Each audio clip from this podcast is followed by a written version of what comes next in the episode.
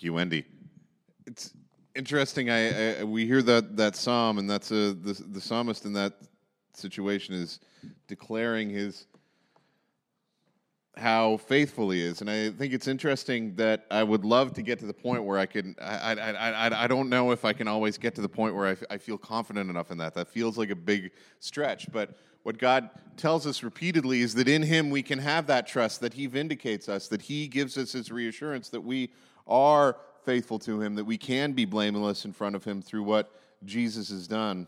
And as we talk about transformation, we need to think about, uh, we're, we're going to be thinking about goals today. Very specifically, what should we want? You know, as part of this transformation process, um, we're going to undertake this thing of we're going to set goals for ourselves. And when we're setting goals for ourselves, that's a difficult thing to do sometimes because it, what, what, what should we want? You know, it's one thing to be like, okay, to follow kind of the world's example of what we should aim for and and, and what seems to be presented to us anytime that we want to seek any kind of transformation, either like physically or vocationally or any of those things, that, that what we should want is stuff, right? That's what the advertising is telling you every day.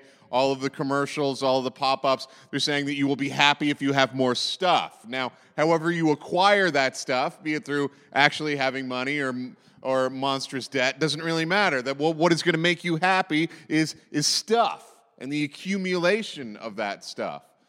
And then on the other side, fame and admiration, having lots of people know who you are, even to the point of notoriety, not to be known for any specific thing or, or any talent or any gift that you've given the world, but rather just to be known. That, that, that, that desire to be known by more people, having more followers, having more attention, more likes, more, that that in itself is something that we ought to aim for because that's going to bring us happiness. That we want to have the, the world will also say that success is something that we should aim, be aiming for, right? That we should well, that we should want to be successful, that we should want to be get to the top of whatever hill it is that we happen to be on, even if we don't know how we got there. That if we're on a hill, we should want to be at the top of the hill. That that's the only valuable thing to be, and that we should also want beauty. We should want to be our bodies and faces and should conform with whatever the conventional beauty of the time is. And I want to be really clear none of these are necessarily bad, right? There's nothing wrong with having stuff, there's nothing wrong with liking your stuff. There's nothing wrong with taking care of your stuff. It's not, there's nothing wrong with having nice stuff. There's nothing necessarily wrong with fame and being well known. It's not a bad thing to have people know who you are. Being successful at your job, being successful at the things that you do isn't a bad thing. Being beautiful and, and, and desiring to be the best you can be, it's not a bad thing. Those are, but they're, those are good things, but they're not God, right? And good things are fine and wonderful, but what we've found is that they're not going to be completely satisfying, that they're not going to make us happy. And, and we understand that as Christians, even if we might not understand what we should be aiming at in terms of setting goals, we understand that the, what the world has told us that we should be aiming for isn't going to make us happy. And the reason why they're not going to make us happy, the reason why it's not going to be ultimately satisfying is because all of these goals are ultimately about ourself. You know, we see that if you go to the Indigo just up the street, they have a massive self help section, right? That I'm going to be the best me that I can be. And there's even pastors that will, that will, that will encourage you to go out and live your best life now, that the, that, that, uh, that the end goal is self Help me to be me so I can be the best me that I can be and that I get what I'm aiming for by being more me, right? Everything is, is this self oriented transformation that even if we're going to be best, it's still primarily about us. And the goals that we are going to set individually have to be pointed in a different direction. If there's anything that the last 100 years of human history have taught us, is that, is that the orientation of us towards ourselves is destructive. The orient, our orientation towards, towards getting what we want and being uh, into, uh, to who we are as individuals is not what we're aiming for, and it's not going to provide us with, with health and safety and happiness now and for eternity. And, and because of this, I think what we can start to aim at when we look at goals is going to be, is going to be uh, most helpfully informed by Paul's words from 1 Corinthians 12. And he says this, and if you want to go to 1 Corinthians 12, this is where we're going to be hanging out most of the, most of the time. Paul says this there are different kinds of gifts, but the same Spirit distributes them. There are different kinds of service, but the same Lord. There are different kinds of working, but in all of them and in everyone, it is the same God at work. Now, Paul writes this to the church at Corinth that was becoming very divided. There was different people who were who were working on their spiritual gifts, right? And some people said, "I had I have the gift of tongues, therefore I want to be the best tongue speaker that I can possibly be, right? And, and, and everyone around me has to help me be the best tongue speaker I can possibly be so that I can experience the Lord through the speaking of tongues. And another, another person was saying, well, well, I have the gift of healing and I need to be the best healer that I could be. And, and, and those who are healing are good and those who are not healing are inferior. And, and, and everything needs to be oriented around this kingdom of self where, where I become the best healer that I can be. That was even happening within the church. People were understanding their own individual giftings as gifts for themselves, that their desire to get better, their desire to use the things that God had given them, given them was primarily oriented at myself and how I am differentiated from those people around me. That my gift makes me sets me apart from you and, and makes us different. Where that's not what God was intending. And Paul is correcting this selfish, individualistic trait that exists within the church of Corinth when he says, like, wait a minute, guys, there's different kinds of service, same Lord. Different kind of gifts, same God distributes them. And all of them, same God at work. He says, he continues, now to each one, the manifestation of the Spirit is given for the common good. To one, there is given through the Spirit a message of wisdom. To another, a message of knowledge by means of the same Spirit, to another faith by the same Spirit, to another gifts of healing by that one Spirit, to another miraculous powers, to another prophecy, to another distinguishing between spirits, to another speaking in different kinds of tongues, and still another the interpretations of tongues. All of these are the work of one and the same Spirit, and He distributes them to each one just as He determines now, and so there's a. Uh, I'm skipping over some parts in in uh, in first Corinthians 12. That's okay. Uh, you should read that stuff in the middle, but this is a little bit later on. Now, you are the body of Christ, and each one of you is a part of it. And God has placed in the church, first of all, apostles, second, prophets, third, teachers, then miracles, then gifts of healing, of helping, of guidance, and of different kinds of tongues. Are all apostles? Are all prophets? Are all teachers? Do all work miracles? Do all have gifts of healing? Do all speak in tongues? Do all interpret? Now eagerly desire the greatest the greater gifts.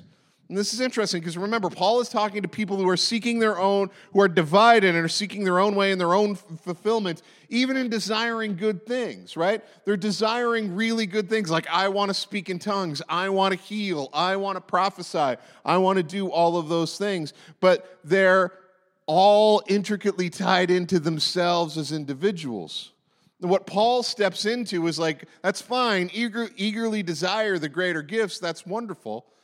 But all y'all's, this is where English is really terrible because we don't have a collective you. You know, like it's a flaw in our language that we should have.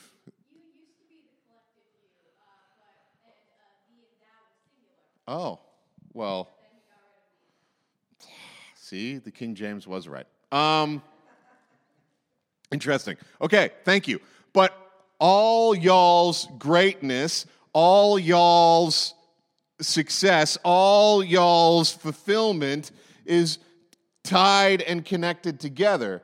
And the fulfilled self, the individual, is only fulfilled as we are connected to a greater body. We only find ourselves complete when we are connected to other people as we find our connection with individuals. So, therefore, when we make goals, when we make goals spiritually about having our spiritual life grow, we are not only focused on me having an individual experience of God so I can go off into my closet and experience a revelation and go around shining the rest of the day. That's a good and it's a wonderful thing to do. But my experience of spiritual growth needs to be reflected in the way that I can help others see God too if my experience of God just stops with me, then what is the good of it? It needs to be translated into sharing that with other people. The goal of our finance, if we're making financial goals, transformational financial goals, we don't just want to have a lot of money. We don't want just want to have freedom and security. Those are good things. But ultimately, it's got to be aimed towards generosity, right? That the ultimate goal of our financial lives shouldn't be merely security, but generosity, that we can share what we have. And what's interesting about that is there's not a number that tells you when you can afford to be generous, right? We dictate that. In our physical lives, it's not just about me having a body that I like to look at when I look in the mirror, having clothes that fit the way I want to. Uh, our physical lives end up being connected to having energy to share with other people, that we're disciplined in our bodies so that we have the energy and the resources to contribute to other people and to care for other people. That when we have that in our vocational lives, in the work that we do, that we're not just finding things and feeling well used, that I get to do what I want to do, but that we also, and, and not just that we feel admired by other people for the things that we do, but that we, we're fulfilling our role in the body, that our work interconnects with the work of other people in order to bring about the world that God is bringing in this, is bringing, doing in this city. That in our relational lives, we're not just, this is, and this is fascinating in our day and age where we have very well cultivated groups around us, right? So you can prune your life to only contain people who think and act completely the way you do, right? So if someone disagrees with you, and this is my generation and younger that have done this, if someone disagrees with you, they're a hater and preventing you from living your best life, so they need to be pushed to the side, right?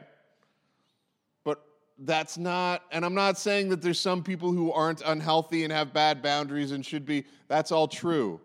But the reality is, we need to be surrounding ourselves with people who sharpen us, that we should practice getting along and seeing as brothers and sisters people with whom we would have no shared interest on our own. We should be getting used to hanging out with people who are different than us, people who sharpen us, and, and family that collectively walks with us when we make goals as Christians, we don't make goals primarily for ourselves. We make goals that we hope will see their fulfillment and their consummation and their full realization in the life of the family and the body. I'm only as effective as me when I am connected with you, right? That's the way that these things work. So we make goals differently because of that and I'm going to ask Zoe to come back up here again because she just played the violin, and I'm going to get her to to show us the violin again. So I'm not allowed to touch the violin. I know we've already established. I'm not. I so. Zoe has a very special violin that she uh, won the opportunity to use for a year.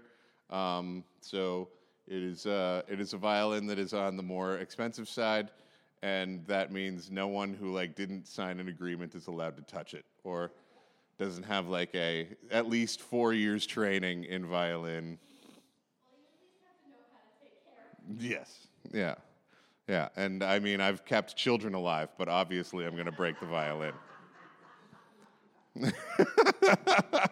but regardless, I don't want to touch the violin anyway, because in all honesty, it does scare me. It, it, feels remarkably fragile. So here's the deal. This is the unfortunate, this is what the world has taught us to believe about ourselves, okay? The world has taught us to believe that we are a violin. Each of us individually is a violin, right? That I am an instrument and I need to be tuned in, in, in, to completeness in order that I can have my full fulfillment and that everyone can hear the song that I sing, that I But the reality is, we are not, what God is telling us is that we are not all violins, that together we're violins, but individually we're, is that a peg? Is that what that's called? That's called a peg, right? So, can you just, so if I individually am a string, can you just play one string, like no note, just one open string? Okay. Okay. That's not music, is it? That's just an A string. And as she transforms that A string from being out of tune to being in tune, do we have an in tune A now? Can you? Closer. Closer? Right? That A string is getting closer and closer to being the best A string that it could possibly be. But it still isn't music, right? Music only exists as that A string, which is now well tuned, interacts with the other things. Can you play whatever? I don't know. we should have planned this out. Yes, we should have. Why didn't you do that? Why didn't you? You just Yeah. brought it up. I know. You texted me. It's true. This this is co- this is completely my fault.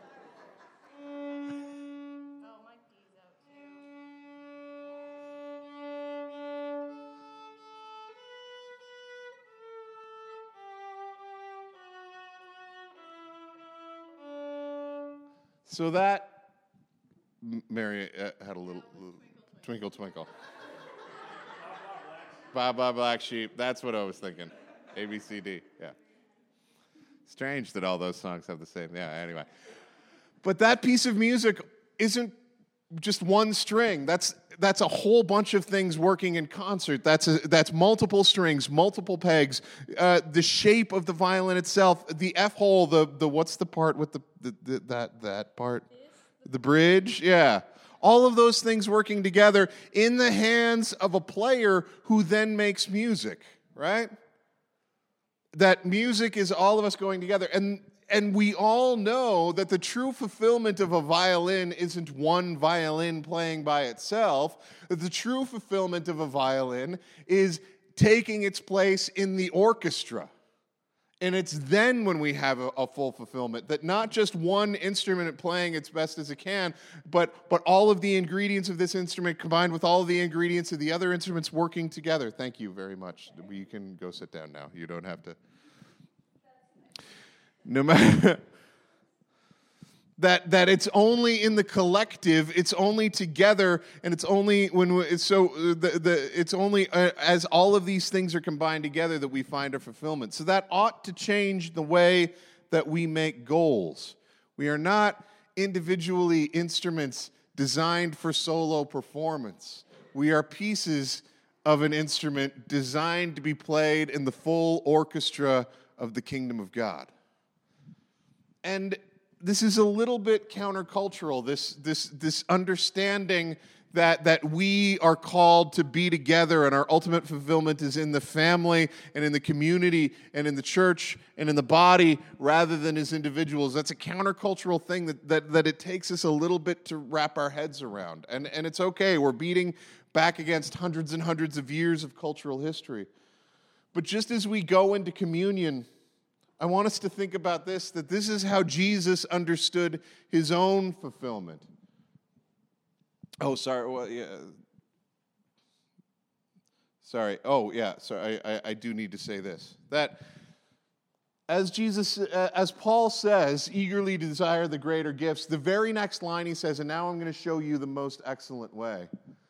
That if I speak in the tongues of men or of angels, but do not have love, I am only a resounding gong or a clanging cymbal. If I have the gift of prophecy and can fathom all mysteries and all knowledge, if I have faith that can move mountains, but do not have love, I am nothing. If I give all I possess to the poor and give over my body to hardship that I may boast, but do not have love, I gain nothing. If we have all financial success in the world, but do not have love, we gain nothing. If I can go into my closet and have a direct experience of the revelation of God, but I don't have love for my neighbor, then it, then it profits us nothing. If I experience every vocational fulfillment, if I attain the height of my profession and am of, of, and, uh, and am of service to the entire world, but don't have love for God and love for my neighbor, then it doesn't matter. We can have our best at life and live our best life now and have it not matter at all. What matters is how we interact with one another and how our work is then translated into love for the whole community. And if we want to get even more to brass tacks, to get away from this vague feeling of love that we're talking about, to say that, that Paul get, makes it quite clear that love is patient, love is kind, it does not envy, it does not boast, it is not proud, it does not dishonor others, it is not self seeking, it is not easily angered, it keeps no record of wrongs. Love does not delight in evil, but rejoices with the truth. It always protects, always trusts, always hopes, always perseveres. Love never fails, it says later if we are going to be Christians, this kind of thing needs to mark us. If we're going to pursue our goals, this kind of behavior needs to mark us. And I'm going to add this as an aside, and this is Dan speaking, not the Lord. But if someone is publicly claiming to be a Christian and a follower of Jesus, no matter what they're doing, be it in the religious realm or the political realm, and their actions are not marked by this, it's fair for us to ask if they're truly Christian. It's fair for us to ask that question. Our goals find their consummation in love. And we see no clearer example of this in Jesus, that Jesus laid down his life and found his fulfillment in us. In John 17, Jesus is headed to the cross and he's praying for his uh, and he's praying for his, his followers. And this is interesting because as we head to communion, we are reminded that, that, that Jesus exemplified this body thinking more than anyone. That Jesus didn't see the, the, the, fulfillment of his mission as in him attaining all of the level of power and glory that can be had in this world, but rather he said this My prayer is not for them alone, talking about the disciples I pray also for those who will believe in me through their message, that all of them may be one, Father, just as you are in me and I am in you. May they also be in us so that the world may believe that you sent me. I have given them the glory you gave me, so that they may be one as we are one, I and them, and you and me, so that they may be brought to complete unity. And then the world will know that you sent me and that you have loved them even as you have loved me. Jesus' vision of why he was going to the cross, why he was here, and how his mission in this world was going to be fulfilled was not solely in him being raised up, but also in through him being raised up, we being brought together as one body, that we finally achieve this unity that demonstrates to the world that we're different, that we're not concerned primarily just about ourselves, that we're not concerned primarily just about our own families, that we're not concerned primarily just about our own tribes, but that we've been so filled up by the Holy Spirit that our circle of caring includes the entire world. That's what we've been called to. So, as we come to this table, I would ask us to think about how our goals line up not just with ourselves, but with the, but with the body and with the whole world. How are we seeking our fulfillment in, in us being raised up? And how are we seeking our fulfillment in all of us together becoming what God has called us to be? How are our goals lining up with loving our neighbors as ourselves, with patience, with kindness, with keeping no records of wrongs, with, with not being easily angered. How is all of this working together? Because when Jesus went to the cross, when he gave of his body and he gave of his blood and he gave of his life, he was, expect, he was doing that for all of us. Not just for his own glorification, but that all of us would together be glorified in what he has done and what he is, what, what he is doing. So I'd ask that as we come here, that we would ask ourselves, are we living in a sacrificial manner as well? Are we, are we holding on to things that are preventing us from, from truly becoming part of the body as we ought? And are we willing to trust God that our joy and our fulfillment is going to be found in Him and in coming together with our brothers and sisters in the body as He planned? So let